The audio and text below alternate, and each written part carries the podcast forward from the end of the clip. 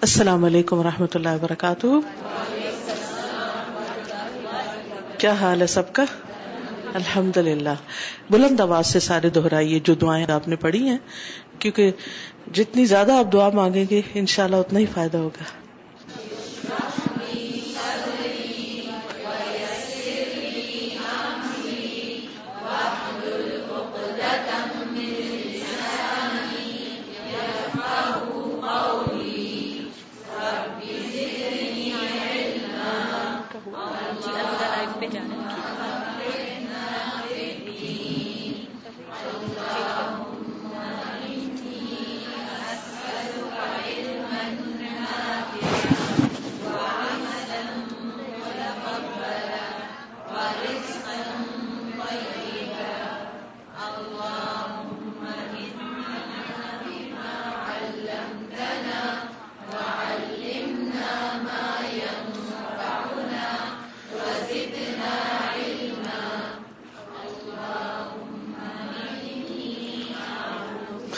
ایک اور بات کا خیال رکھیے، دعا تو دعا ہوتی ہے۔ دعا کیسے مانگتے؟ ہیں دعا مانگنے کے آداب کیا ہیں؟ کیا ہونا چاہیے دعا مانگتے ہوئے؟ آجزی ہونی چاہیے۔ دل کی حاضری، دل سے دعا مانگنی چاہیے۔ اللہ سبحان تعالی کی طرف توجہ ہونی چاہیے۔ اور اس چیز کی طلب بھی ہونی چاہیے جو ہم مانگ رہے ہیں۔ کیونکہ اگر طلب ہی نہیں ہے، تو پھر مانگنا تو صرف الفاظ کا دہرانا ہے۔ تو اس وقت آپ الفاظ نہیں دہرا رہے، بلکہ مانگ رہے ہیں۔ تو جب کسی سے کوئی چیز مانگتے ہیں تو کیسے مانگتے ہیں؟ اسرار کے ساتھ مانگتے ہیں۔ ٹھیک ہے نا؟ اسرار کے ساتھ اور الحاح کے ساتھ اور شوق کے ساتھ کہ واقعی ہمیں یہ مل جائے۔ تو آپ کو پتا ہے اس وقت آپ کیا مانگ رہے ہیں؟ کیا مانگ رہے ہیں؟ علم مانگ رہے ہیں۔ علم کی دعا کر رہے ہیں۔ واقعی چاہیے؟ کیوں چاہیے؟ علم روشنی ہے نا، روشنی چاہیے۔ علم کے بغیر انسان اور دین کے علم کے بغیر اور قرآن مجید کے علم کے بغیر انسان اندھیرے میں ہے۔ اندھیرے میں ٹھوکریں لگتی اندھیرے میں صحیح راستہ پتا چلتا ہے؟ اندھیرے میں انسان کو اپنے نفع نقصان کی کچھ سمجھ آتی ہے؟ نہیں آتی۔ تو ہمیں روشنی چاہیے۔ تو اس لیے بہت ضروری ہے کہ پورے شوق کے ساتھ، توجہ کے ساتھ، دھیان کے ساتھ، جان کے ساتھ متوجہ ہو کر پھر مانگیے۔ دوبارہ پڑھیے اور ہم میں سے ہر ایک کو ضرورت ہے۔ یہ نہیں کہ اب کہ ہم نے یہ کورس کر لیا ہے اور ہم اب ٹیچر ہیں یا اب ہمیں زبانی آ گئی دعائیں۔ نہیں۔ دعا تو زبانی یاد کرنے کا تو مقصد یہی ہے کہ ساری زندگی ہم یہ مانگتے رہیں۔ ٹھیک ہے؟ ہم کچھ بھی ہیں، ہم سب کو ضرورت ہے۔ رسول اللہ صلی اللہ علیہ وسلم کو اللہ سبحان و تعالی نے جو چیز مانگنے کے لیے خاص طور پر قرآن مجید میں کہا وہ کیا ہے؟ وقل رب زدنی علما۔ آپ کہہ دیجیے کیا میرے رب، میرے علم کو زیادہ کر دے، میرے علم میں اضافہ کر دے۔ تو یہ وہ چیز ہے جو ہم کسی بھی مقام پر پہنچ جائیں۔ ہم میں سے کوئی پیغمبر کے مقام پہ نہیں پہنچ سکتا۔ لیکن رسول اللہ صلی اللہ علیہ وسلم جو اللہ کے پیغمبر تھے، اتنے بڑے مقام پر تھے، ان کو بھی یہ مانگنے کے لیے کہا کہ آپ بھی مانگیے کہ اور دیجیے علم ایسی چیز ہے کہ جس سے انسان کبھی بھی سیر نہیں ہوتا یعنی اس کا پیٹ نہیں بھرتا، وہ بھرنا بھی نہیں چاہیے۔ کتنی ہی چیزیں ایسی ہوں گی کہ جو ہمیں پتہ ہی نہیں اب تک، اور ہم ان کے بغیر بڑے مطمئن ہیں کہ سب ٹھیک ہے۔ اور جب پتا چلتا ہے تو پھر رونا آتا ہے، آنسو گرتے ہیں، یا اللہ، اتنی دیر سے پتا چلا۔ پہلے چلتا تو کچھ کر لیتے اور آج ہم زیادہ نفع کما چکے ہوتے۔ دنیا میں جب ہم کوئی بزنس کرتے ہیں تو ہمیں کتنا شوق ہوتا ہے کہ ہمیں بزنس سیکرٹس پتا چلے ہم، تاکہ زیادہ سے زیادہ نفع کما سکیں، زیادہ سے زیادہ فائدہ اٹھا سکیں۔ تو یہ وہ چیز ہے جس سے ہمیں دنیا اور آخرت دونوں کے نفع حاصل ہوتے ہیں۔ تو اس لیے مانگیے۔ جیسے کوئی چیز مانگتے ہیں، جیسے کوئی قیمتی چیز حاصل کرتے ہیں، کہ مل کر ہی رہے، محروم نہ رہے۔ مانگیے۔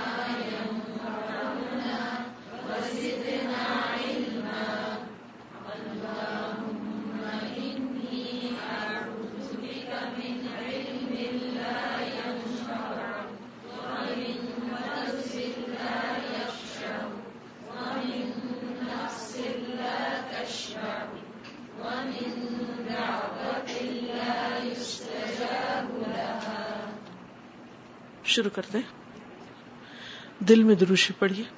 کیونکہ دروشی پڑھنے سے اللہ تعالیٰ کی رحمتیں نازل ہوتی ہیں۔ اور اللہ سبحان تعالیٰ کی رحمت نازل ہو تو علم حاصل ہوتا ہے۔ نحمد و نسلی اللہ رسول کریم اما بعد، فاعوذ باللہ من الشیطان الرجیم۔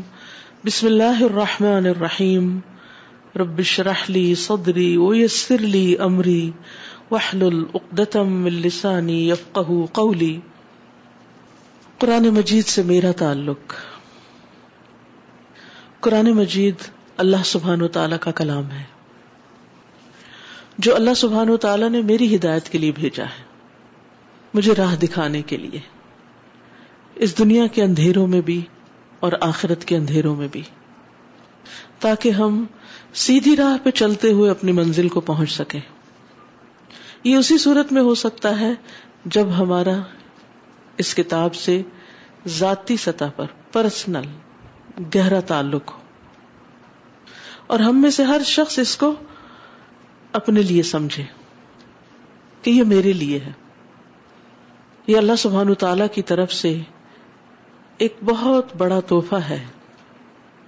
اس کا بہت بڑا احسان ہے، اس کا بہت بڑا انعام ہے، اس کا کرم ہے، اس کا فضل ہے، اس کی رحمت ہے کہ اس نے مجھے مسلمان گھرانے میں پیدا کیا اور بچپن سے ہی اس کتاب کی محبت دی۔ اور اب اس اسٹیج پر اللہ سبحان تعالیٰ نے مجھے اس کو سمجھ کر پڑھنے کی توفیق عطا کی۔ میرے لیے یہ راستہ کھولا۔ یہ وہ کتاب ہے جو سب سے سیدھی راہ دکھاتی۔ سب سے سیدھی راہ۔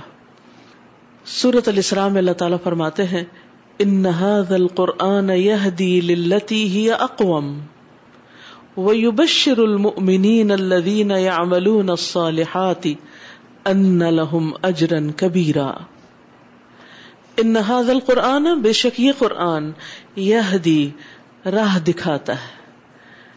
للتی ہی اقوم۔ وہ راستہ جو سب سے زیادہ درست ہے۔ تو مجھے اور آپ کو اس قرآن سے کیا ملنے والا ہے؟ وہ راستہ، وہ طریقہ جو سب سے زیادہ صحیح ہے۔ زندگی گزارنے کے بہت سے طریقے۔ لیکن اس کتاب کے ذریعے جو راستہ طے ہوتا ہے اور اس کتاب کے ذریعے جو کچھ انسان کو نظر آتا ہے اور انسان کے اندر جو میزان قائم ہوتا ہے، صحیح اور غلط کے درمیان فرق کرنے والا۔ وہ کسی اور طریقے سے ہمیں مل ہی نہیں سکتا۔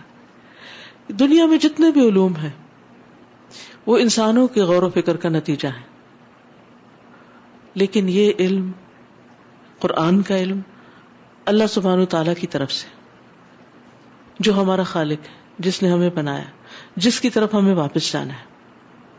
لہذا بے حد ضروری ہے کہ اگر ہم واقعی صحیح معنوں میں صحیح راستے پر چلنا چاہتے ہیں تاکہ کامیابی کی منزل کو پہنچے۔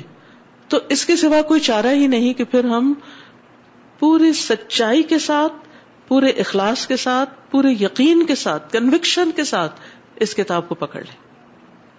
اور پھر جو پکڑ لے وہ یوبشر المؤمنین مومنوں کو خوشخبری دیتا ہے۔ یعنی جو اس پر ایمان رکھتے، اس پر یقین کرتے، اس پر اعتماد کرتے ہیں کہ یہی سب سے زیادہ سیدھا راستہ دکھانے والا ہے۔ تو ان کے لیے پھر خوشخبری ہے۔ کون سے مومن؟ الذین یعملون الصالحات۔ وہ جو نیک عمل کرتے ہیں۔ تو اس سے یہ پتا چلتا ہے کہ ایک طرف ہمیں اس کتاب کا علم حاصل کرنا ہے اور دوسری طرف جو کچھ جاننا ہے اس پر عمل کرتے جانا ہے۔ اور جب عمل کریں گے تو اللہ تعالی کی طرف سے خوشخبری ہی خوشخبری۔ گڈ نیوز ہے کہ تم واقعی کامیاب ہونے والے ہو۔ بڑے درجے اور مقام پانے والے ہو۔ ان لہم اجرن کبیرا کہ ان کے لیے بہت بڑا اجر ہے، بہت بڑا۔ جو دنیا میں کسی انسان کے بس میں ہی نہیں کہ انسان کو وہ ریوارڈ وہ اجر، وہ دے سکے، جو رب کے پاس۔ لیکن ہماری توقعات دنیا کے لوگوں سے ہوتی ہیں۔ اب دیکھیے کہ جس کسی سے بھی آپ کی کوئی توقع ہے کہ اس سے مجھے کوئی فائدہ حاصل ہوگا، آپ سوچیے کہ اس کے اپنے پاس کیا ہے۔ اس کا ٹوٹل سرمایہ کیا ہے؟ اس کی ملکیت میں کیا ہے؟ کتنا ہے؟ کوئی بلین ایئر بھی ہو تو کتنا ہے؟ اور اس کے مقابلے میں رب کس چیز کا مالک ہے؟ زمین و آسمان کا، پوری کائنات کا۔ ہر وہ چیز جو اس نے پیدا کی، اس کا مالک بھی وہی ہے۔ دنیا میں جب ہم کوئی بھی کام کرتے تو ہمیں یہ ہوتا ہے کہ اچھا ہمیں اس کے بدلے میں ملے گا کیا؟ کتنا فائدہ حاصل ہوگا؟ اور اس سے ہم اپنی دنیا کی زندگی کو اور کتنا بہتر بنا سکتے ہیں۔ لیکن یہاں اجر اور اجرت کا وعدہ اللہ نے کر رکھا ہے۔ اور وہ اپنی شان کے مطابق دے گا۔ بندے اپنی حیثیت کے مطابق دیتے اور اللہ اپنی شان کے مطابق دیتا ہے۔ بندوں کو کسی سے لے کے دینا پڑتا ہے۔ ان کا کچھ بھی اپنا نہیں، لیکن اللہ ہر چیز کا مالک وہ خود ہے۔ اسے کسی سے مانگنے کی ضرورت نہیں، کسی سے پوچھنے کی ضرورت نہیں۔ بیا دی ملکوت کل شعی وہ ہوا اعلی کل شعین قدیر۔ اور دوسری جگہ کیا آتا ہے سورت الملک میں؟ تبارک الذی ہل ملک وہ اعلی کل شعین قدیر۔ تو وہ جو ہر چیز پر قدرت رکھتا ہے، جب اس کے لیے میرا قدم اٹھے گا، اس کی کتاب کو پکڑوں گی اس کے لیے محنت کروں گی تو کتنی برکتیں زندگی میں ہوں گی۔ اور نہ صرف یہ کہ زندگی میں آگے کی وہ زندگی جو ہمیشہ کی زندگی ہے، جسے کبھی ختم نہیں ہونا، جو اصل گھر ہے، اصل رہنے کا مقام ہے، وہاں کیا کچھ ملے گا۔ اور یہ وعدے کسی انسان کے وعدے نہیں ہے یہ میرا وعدہ نہیں ہے آپ سے، یہ وعدہ آپ کا، آپ سے، آپ کے رب کی طرف سے، آپ کے رب کا وعدہ ہے۔ دنیا میں انسان کو سب سے بڑا فائدہ جو اس کتاب سے ملتا ہے وہ ہے دلوں کی رونق، دلوں کا اطمینان، دلوں کی خوشی، دلوں کا سکون، جو کہیں سے بھی خرید کے نہیں ملتا، کسی سے حاصل نہیں ہوتا۔ یہ وہ کتاب ہے، دارمی کی روایت میں آتا ہے کاب بیان کرتے ہیں کہ قرآن کو لازم پکڑ لو، بس اس کو لازم کر لو، اپنا بنا لو یعنی میرا تعلق کیا ہو اس کو؟ بس یہ میرا میرا ساتھی۔ کیونکہ قرآن عقل کی تیزی، حکمت کی روشنی، علم کا سر چشمہ ہے۔ اور اللہ کی طرف سے نازل ہونے والی کتابوں میں سب سے نئی کتاب ہے۔ اللہ نے تورات میں یہ بات فرمائی تھی کہ اے محمد، میں تم پر جدید تورات نازل کروں گا۔ جو نابینا آنکھوں، بہرے کانوں اور غفلت میں پڑے ہوئے دلوں کو کھول دے گی۔ تو یہ کتاب کیا کرتی ہے؟ یعنی تورات میں اس کے بارے میں یا پہلی کتابوں میں اس کے بارے میں کیا آیا کہ یہ کیسی کتاب ہے جو نابینا آنکھ ہو؟ یعنی جب انسان کو کچھ نظر نہیں آتا کہ مجھے کرنا کیا چاہیے، دنیا کی پریشانیاں اور غموں کے اندھیرے اتنے چھا جاتے ہیں کہ انسان فیصلہ نہیں کر سکتا۔ تو اس میں انسان کو ایسی روشنی دیتی ہے، ایسی سمجھ دیتی ہے، ایسی راہیں دکھا دیتی، ایسے نئے نئے آئیڈیاز آ جاتے ہیں کہ انسان بور ہوتا ہی نہیں، تنہا ہوتا ہی نہیں، مایوس ہوتا ہی نہیں۔ شرط یہ کہ سچائی کے ساتھ اس کو پکڑا جائے۔ بوجھ سمجھ کے نہیں، ایک ڈیوٹی سمجھ کے نہیں، ایک کورس سمجھ کے نہیں۔ اور بہرے کانوں اور غفلت میں پڑے ہوئے دلوں کو کھول دے گی۔ سب سے بڑا فائدہ یہ ہے کہ یہ کتاب دلوں کی غفلت کو دور کرتی۔ اور دلوں کی جتنی بھی بیماریاں ہیں، وہ دل کی غفلت کی وجہ سے جنم لیتی۔ پھر ایک اور بہت بڑا فائدہ اس کا یہ ہے کہ یہ کتاب اللہ سبحان تعالی سے ہمارا گہرا تعلق قائم کر دیتی۔ یعنی اس کتاب سے میرا تعلق دراصل اللہ سبحان تعالی سے مضبوط تعلق کا ایک راستہ ہے۔ اللہ سے تعلق کیوں قائم کرے اس کی کیا ضرورت؟ ہے دنیا میں ہم لوگوں سے کیوں تعلق قائم کرتے ہیں؟ آپ کے جن جن لوگوں سے بھی تعلقات ہیں، آپ جن لوگوں سے بھی دوستی یا رشتے داری یا کسی بھی قسم کا کوئی کنیکشن رکھتے ہیں، آپ کے جتنے بھی اکوینٹنس ہیں، ان سے کیوں آپ تعلق رکھتے ہیں؟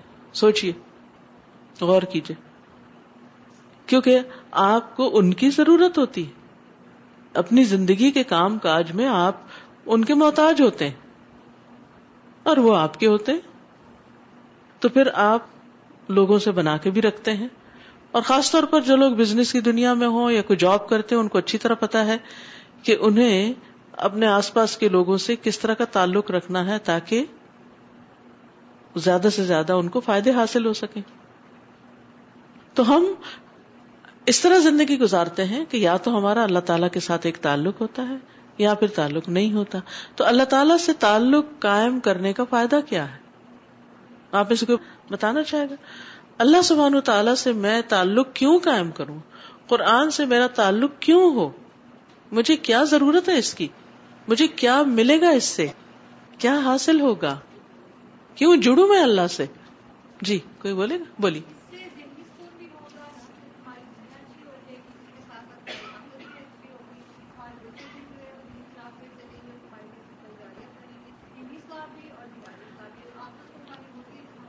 شابش انسان اپنی ذات میں بڑا ہی کمزور ہے۔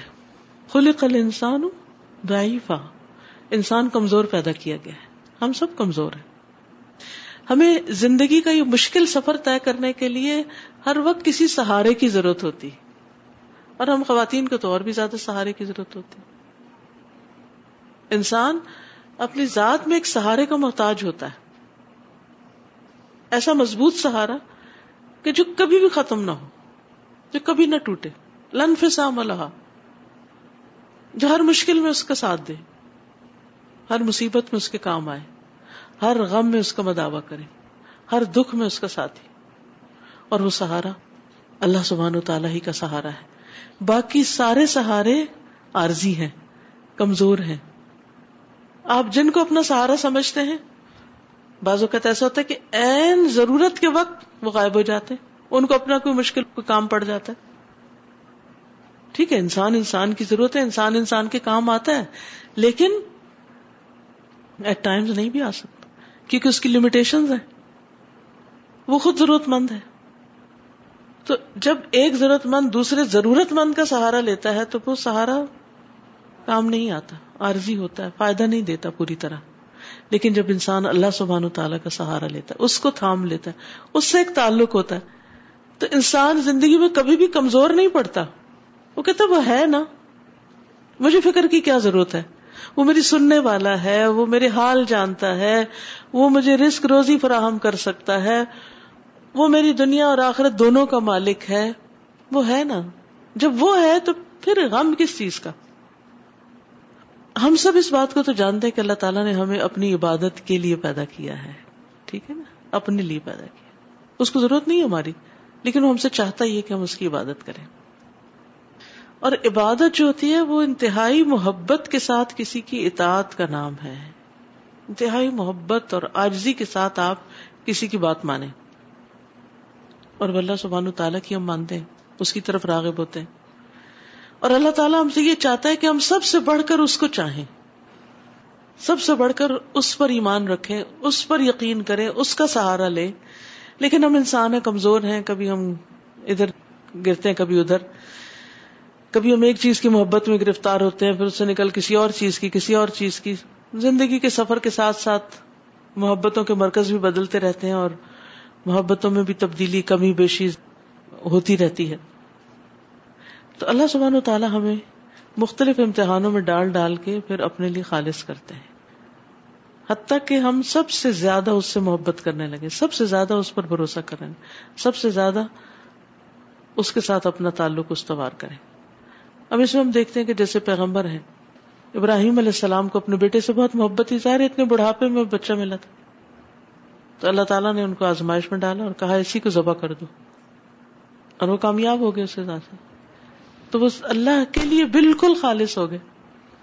یعقوب علیہ السلام کے دل میں یوسف علیہ السلام کی بہت محبت تھی۔ تو اللہ سبحانہ تعالیٰ نے ان کو ان سے دور کر دیا۔ اور جب وہ اللہ کے لیے خالص ہو گئے تو اللہ تعالیٰ نے ان کو وہ لوٹا دیا۔ ابراہیم علیہ السلام کو بھی بیٹا لوٹا دیا۔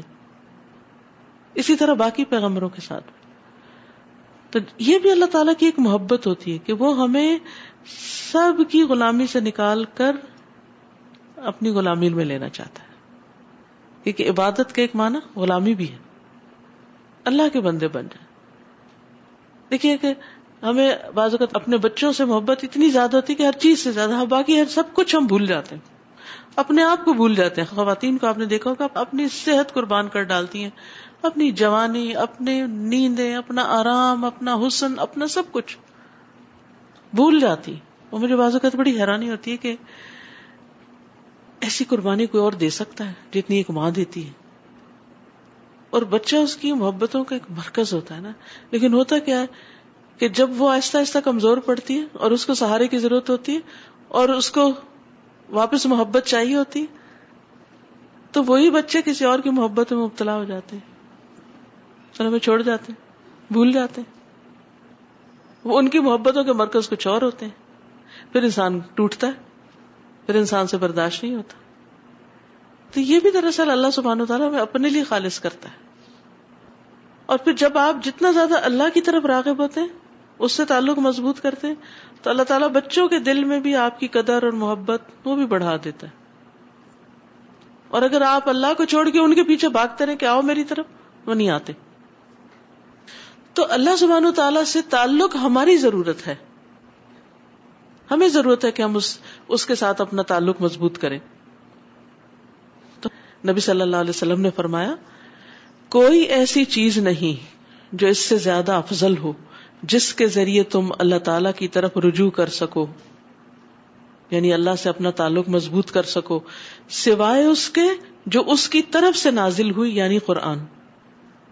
کوئی اور چیز ایسی نہیں جس کے ذریعے تم اس کی طرف رجوع کر سکو، اس سے تعلق تمہارا مضبوط ہو، سوائے اس قرآن کے۔ یہ کتاب ہے جو آپ کو اللہ تعالی کی طرف رجوع کرنا، اس کی طرف پلٹنا، ہر حاجت میں، ہر ضرورت میں، ہر مشکل میں سکھاتی۔ ایک ایک دن، ایک ایک سبق، ایک ایک نصیحت جو ہے وہ اس کتاب کی۔ اگر ہم کان کھول کے سننے والے اور دل وا کرنے والے ہوں اور دل پر اس کتاب کو لینے والے۔ اور یہ بھی ایک دن میں نہیں ہوتا۔ یہ سفر جتنا آگے بڑھتا جاتا ہے، بڑھتا جاتا ہے۔ یہ کتاب جتنی جتنی روشنی اپنی زیادہ دیتی جاتی ہے، دنیا کی حقیقت اتنی سمجھ آنے لگتی ہے اور پھر اللہ سبحان و تعالی سے تعلق مضبوط تر ہوتا چلا جاتا ہے اگر یہ کتاب زندگی بھر ساتھ رہے۔ انسان اس راستے میں آگے بڑھتا چلا جاتا ہے، آگے بڑھتا چلا جاتا ہے۔ پھر اس لیے بھی میں قرآن سے تعلق قائم کروں، کیونکہ اس کا پڑھنا، اس کا سیکھنا دنیا کی ہر چیز سے بہتر ہے۔ ہر کام سے بہتر ہے۔ اور یہ بھی کوئی میرا فتوا نہیں ہے کوئی میرا قول نہیں ہے۔ یہ بھی ہمیں نبی صلی اللہ علیہ وسلم نے ہی بتایا۔ صحیح مسلم کی روایت ہے اقبا بن عامر کی، آپ لوگوں نے پہلے بھی سنی ہوگی۔ یاد دہانی سے انسان کا پھر دل تازہ ہو جاتا ہے۔ کہتے ہیں کہ رسول اللہ صلی اللہ علیہ وسلم اس حال میں ہمارے پاس تشریف لائے کہ ہم صفا میں تھے، اصحاب صفا میں سے۔ اور اب اصحاب صفا کا آپ کو معلوم ہے کہ بےچارے گھر بار ہر چیز چھوڑ کر نبی صلی اللہ علیہ وسلم کے پاس رہتے تھے اور ان کا کوئی کام کاروبار بھی نہیں تھا، دن رات پڑھنے لکھنے میں مصروف رہتے تھے۔ تو دنیاوی اعتبار سے ان کی حالت کافی خستہ تھی۔ بہرحال، آپ نے فرمایا، کیا تم میں سے کوئی یہ پسند کرتا ہے کہ وہ روزانہ بتان یا عقیق کی طرف جائے؟ یہ مدینہ کی منڈیاں ہیں، مدینہ کے قریب قریب یہ علاقے ہیں۔ کچھ عرصہ پہلے مدینہ جا کر میں نے باقاعدہ ان علاقوں کو وزٹ کیا کہ وہ حدیث و بتان کا لفظ آتا ہے وہ کہاں ہے؟ عقیق کا لفظ آتا ہے وہ کہاں ہے؟ ظاہر ہے کہ وہ کھلی زمینیں ہی اب تو وہاں کچھ نہیں۔ لیکن ایک ایسوسیشن ہے۔ تو بہرحال اس زمانے میں وہاں پر اونٹوں کی خرید و فروخت اور اس طرح کی چیزیں ہوتی تھی کہ تم میں سے روزانہ وہاں جائے اور بغیر کسی گناہ کے یا قطع رحمی کے دو بڑے کوہان والی اونٹنیاں لے آئے۔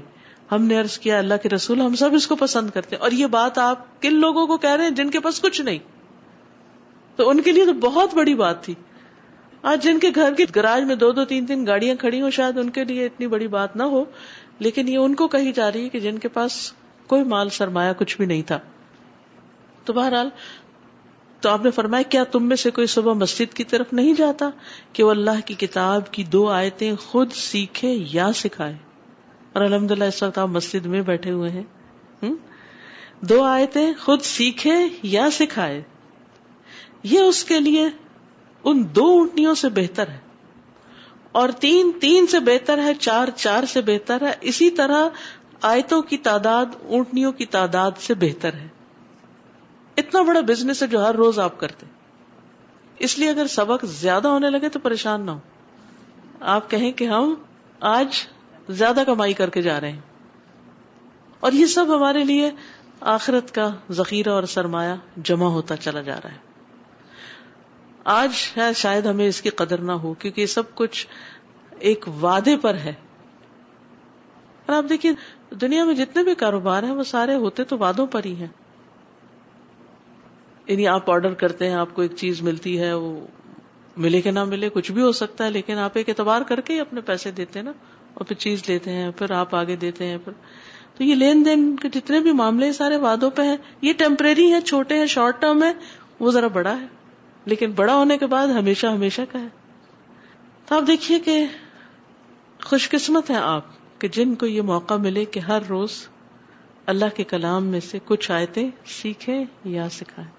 لیکن سیکھیں اتنے شوق سے اور پڑھیں اتنے شوق سے اور یاد کریں اتنے شوق سے کہ واقعی حق ادا ہو جائے، واقعی لطف آ جائے، مزہ آ جائے۔ اس کو ایک دن بھی اپنے لیے بوجھ نہ سمجھے۔ شکر کر کے بسم اللہ کر کے قرآن اٹھائیں، بسم اللہ کر کے رکھے بسم اللہ کر کے کھولیں۔ شوق کی نظر ڈالیں، محبت کی نظر ڈالیں۔ اور یہ تو آیت کا اجر بتایا گیا نا، ہر ہر حرف کا تو آپ کو پتا ہی ہے۔ ایک ایک حرف پر دس دس نیکیاں۔ اور ایک ایک آیت کے سیکھنے پر درجے اور درجوں کی بلندی۔ تو اس لیے جب گھر سے بھی نکلے تو خوشی سے نکلے۔ لوٹے تو خوشی سے لوٹے اللہ کرے کہ یہ کتاب آپ کی زندگی میں خوشیاں لے کر آئے۔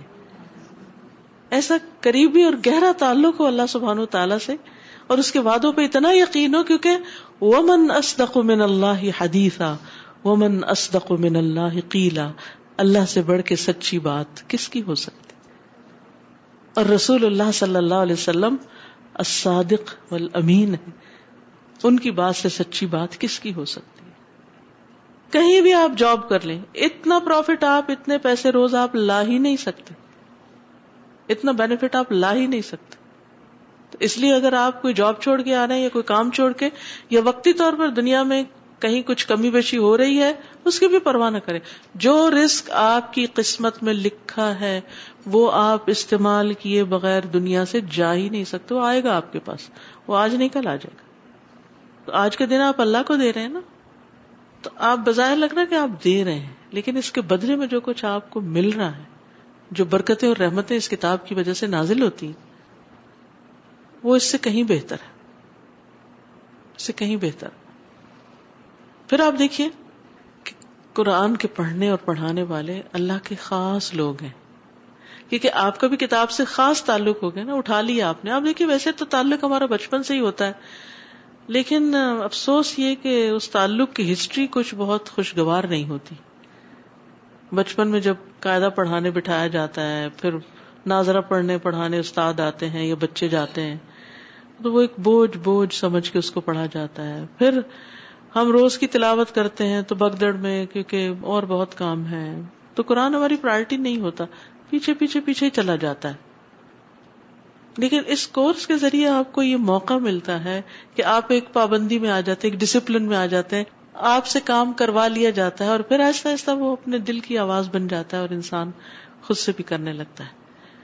لیکن یہ یاد رکھیے کہ جو قرآن کے پڑھنے پڑھانے والے ہیں وہ اللہ کے خاص لوگ ہوتے ہیں، جیسے کہ حدیث میں آتا ہے، مسند احمد کی حدیث ہے، انس رضی اللہ عنہ سے مربی ہے کہ رسول اللہ صلی اللہ علیہ وسلم نے فرمایا، لوگوں میں کچھ اہل اللہ ہوتے ہیں۔ آپ سے پوچھا گیا، اہل اللہ کون لوگ ہوتے ہیں؟ اللہ والے کون ہوتے ہیں؟ اللہ کے خاص بندے کون ہوتے ہیں؟ فرمایا، قرآن والے۔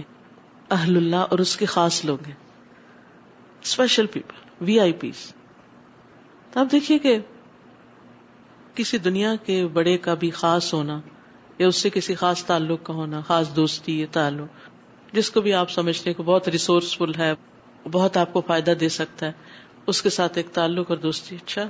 مثلاً ایک چھوٹی سی بات ہے، اگر کسی کو پتا چلے، یہ خبر آیا آپ کو کہ آپ کے بیٹے کی جاب وائٹ ہاؤس میں ہو گئی ہو سکتا ہے اس سے زیادہ وہ کہیں اور کما رہا ہو، لیکن وہ کہتے نہیں نہیں، وائٹ ہاؤس کی جاب، اس کا تو ایک اسٹیٹس ہی بہت بڑا نام ہی بہت بڑا کوئی ماں ایسی نہیں جو خوش ہوئے بغیر نہ رہے۔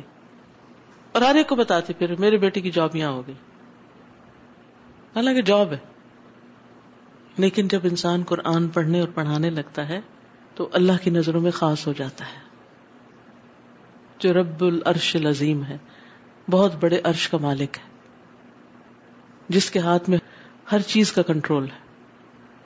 یہ بات بھی وہی محسوس کر سکتا ہے جس کو اللہ کی عظمت کا احساس ہو کہ وہ کتنا بڑا ہے۔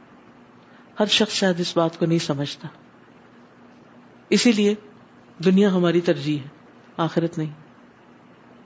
اسی لیے دنیا کی محبت اللہ کی محبت پہ غالب ہے۔ دنیا قریب ہے، چاہے حقیر ہے، چاہے مچھر کے پر برابر بھی اس کی وقت نہیں۔ اپنے دلوں کو ٹٹول کے ہم دیکھیں نا کہ وہاں عظمت یا بڑائی کس چیز کی وہاں فخر کس چیز پہ ہے؟ ہمیں کیا ملتا ہے تو ہم فخر محسوس کرتے ہیں۔ سوچئے ذرا۔ آپ کو فائیو بیڈ روم ہاؤس مل جائے تو آپ کی خوشی کا ٹھکانا کیا ہوگا؟ وہ بھی پیڈ آف ہو۔ بس خوش کسی خاص ایریا میں جو بہت پوش ایریا وہاں مل جائے گھر۔ تو ایک دم کانفیڈینس کا لیول بہت اوپر ہو جائے گا۔ ایک قرآن کے طالب علم بنے تو کانفیڈینس کا لیول کیوں نہ اوپر ہو؟ صرف اسی کا اوپر ہو سکتا ہے جو یہ سمجھتا ہو کہ اللہ کون ہے اور اس کی عظمت کیا ہے اور وہ کتنا بڑا ہے۔ کہنے کو تو ہم کہتے ہیں اللہ اکبر اللہ اکبر، اللہ۔ بے روح کہتے ہیں۔ دل سے نہیں کہتے کہ واقعی اللہ سب سے بڑا ہے۔ اگر ہم دل سے کہنا کہ اللہ سب سے بڑا ہے، تو پھر پھر ان باتوں پر یقین کسی اور ہی طرح سے آئے۔ پھر ان پر کسی اور ہی طرح سے فخر محسوس کریں۔ پھر ہماری خوشی کا ٹھکانا ہی کچھ اور ہو۔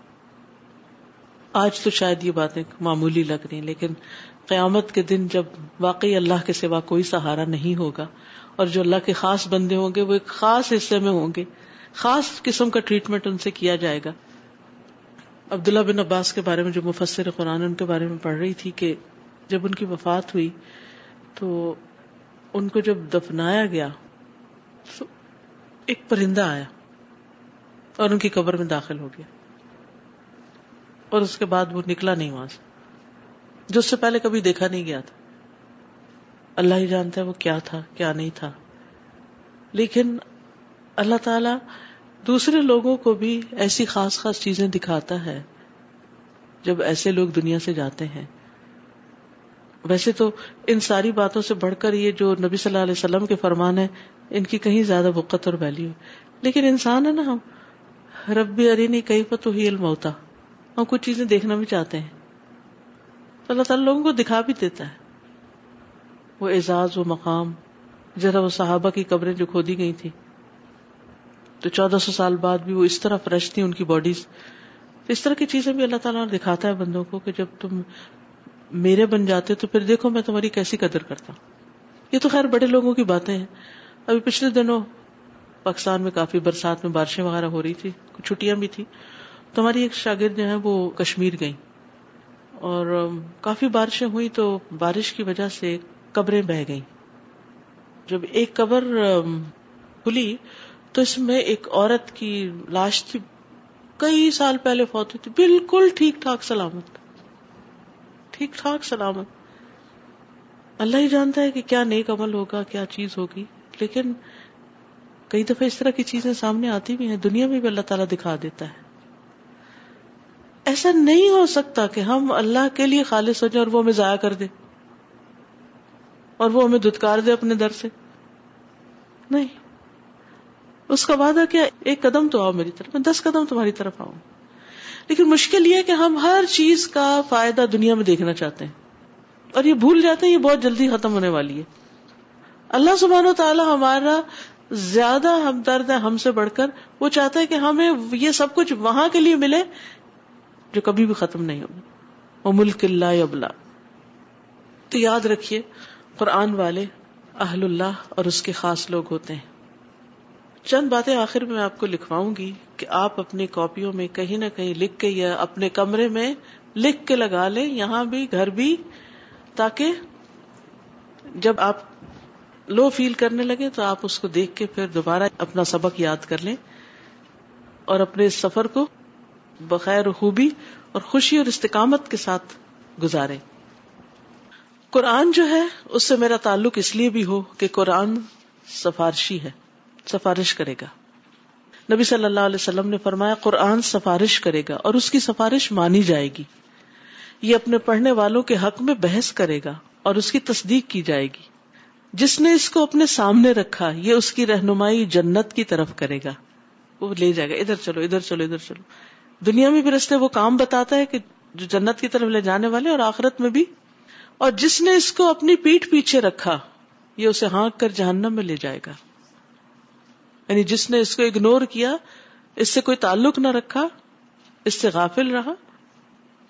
تو بہرحال قرآن پڑھنے کے فائدے ہی فائدے ہیں۔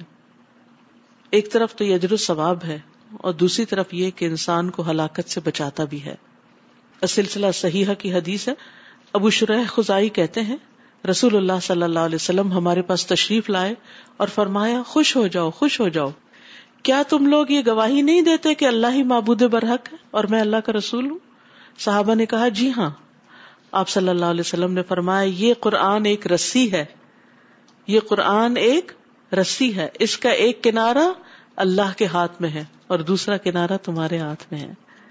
اس کو مضبوط پکڑے رکھو، کیونکہ اس کے بعد تم نہ کبھی گمراہ ہو سکتے ہو، نہ ہلاک ہو سکتے۔ تو اس رسی کو چھوڑنا نہیں ہم نے۔ یعنی قرآن سے گہرا تعلق رکھ، اس کو پکڑ کے رکھنا ہے، اس کو پڑھتے رہنا ہے، اس کو پڑھاتے رہنا مرتے دم تک اس کو ساتھ رکھنا ہے۔ کیونکہ سب نے سانس چھوڑ جانا، اس نے نہیں ساتھ چھوڑنا۔ پھر اسی طرح اسی کے ذریعے شیاتین سے حفاظت ملتی ہے ہمیں۔ گمراہی سے بچاؤ، ہلاکت سے بچاؤ شیاتین سے بچاؤ۔ عبداللہ فرماتے ہیں، اس سیدھے راستے پر آمد و رفت رہتی، یہاں شیاتین آتے اور بلند آواز سے کہتے ہیں، اللہ کے بندے، اس راستے پہ آ جاؤ یعنی دوسرے پہ آ جاؤ یعنی جب انسان سیدھے راستے پہ چلتا ہے تو شیاتین ادھر ادھر لے جانے کی کوشش کرتے، ادھر آ جاؤ ادھر آ جاؤ تم اللہ کی رسی کو مضبوطی سے تھام لو، بے شک قرآن اللہ کی رسی ہے۔ بے شک اللہ کی رسی قرآن ہے۔ یعنی اس کو پکڑے رکھو گے تو شاطین بلائیں گے بھی، پھسلائیں گے بھی، بہکائیں گے بھی، تو تم پھر ادھر نہیں جاؤ گے۔ پھر ایک اور فائدہ یہ کہ اس سے شفا اور رحمت حاصل ہوتی ہے۔ قرآن شفا ہے۔ بیماریوں کی کئی قسمیں ہیں۔ کچھ ظاہری ہیں، کچھ بات نہیں کچھ بیماریاں ہمارے اندر پل رہی ہوتی ہیں، ہمیں پتہ ہی نہیں ہوتا۔ کچھ ذہنی ہے کچھ اخلاقی ہے کچھ روحانی ہے دنیا کی کوئی دوا ان ساری بیماریوں کا بیک وقت علاج نہیں کرتی۔ شفا کلی اور کامل قرآن سے حاصل ہوتی۔ یہ جسمانی بیماریوں کے لیے بھی شفا ہے، یہ اخلاقی بیماریوں کے لیے بھی، روحانی بیماریوں کے لیے بھی، ذہنی بیماریوں کے لیے بھی، ہر طرح کی بیماریوں کے لیے۔ وَنُنَزِّلُ مِنَ الْقُرْآنِ مَا هُوَ شِفَاءٌ وَرَحْمَةٌ لِّلْمُؤْمِنِينَ وَلَا يَزِيدُ الظَّالِمِينَ إِلَّا خَسَارًا۔ اور ہم قرآن میں جو کچھ نازل کرتے ہیں وہ مومنوں کے لیے تو شفا اور رحمت ہے، مگر ظالموں کے خسارے میں ہی اضافہ کرتا ہے۔ اگر قرآن پڑھ کے بھی ہمیں شفا نہ ہو یا قرآن کے ذریعے شفا نہ ہو تو اس میں قصور قرآن کا نہیں ہے۔ قصور ہمارا ہے۔ ہم کہیں کمی بیشی کر رہے ہوتے ہم کہیں کو تاہی کر رہے ہوتے ہیں۔ اس کو دیکھنے کی ضرورت ہے۔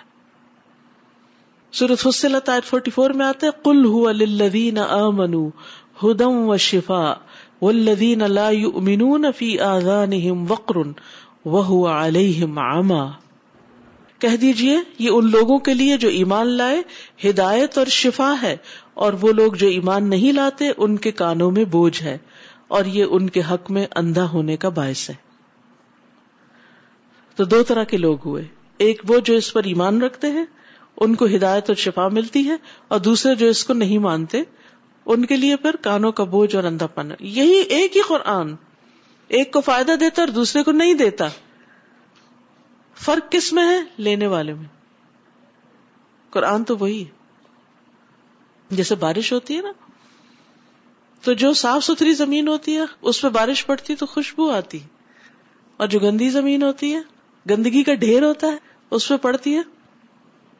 بارش خود صاف ہے، لیکن جس چیز پہ پڑ رہی ہے وہ نہیں صاف اچھا قرآن کا فائدہ یہ ہے کہ پڑھتے جاتے ہیں تو جو ہمارے اندر کی گندگی ہوتی ہے نا، وہ دھلتی جاتی ہے دھلتی جاتی ہے دھلتی جاتی اور شروع میں اگر وہ گڑبڑ کچھ ہوتی بھی ہے تو پھر بالآخر شفا ہو جاتی۔ شفا کا بھی ایک قائد ہے نا، جیسے حکمت میں جتنے بھی علاج ہے نا، اس میں عام طور پر یہی ہوتا ہے کہ پہلے استفراغ کرتے ہیں اور پھر اس کے بعد یعنی پہلے ڈی ٹاکس کرتے ہیں۔ ڈی ٹاکس کا کتنا، بہت ٹرینڈ ہے۔ تو اسی طرح یہ ڈیٹاکس پہلے کرتا ہے، پھر اس کے بعد انسان کو شفا ہونے لگتی ہے۔ ایک اور آیت میں ہے سورت یونس میں، یا ایوہ الناس قد جاتکم موعظت من ربکم وشفاء لما فی الصدور وہدم ورحمت للمؤمنین۔ اے لوگو، تمہارے پاس تمہارے رب کی طرف سے نصیحت آ چکی ہے۔ یہ دلوں کے امراض کی شفا اور مومنوں کے لیے ہدایت اور رحمت ہے۔ ہدایت اور رحمت، ہدایت اور شفا۔ شفا اور رحمت. یہ تین آیتوں میں شفا کامن ہے اور ایک میں ہدایت اور دو میں رحمت ہے اور ہدایت بھی ہے۔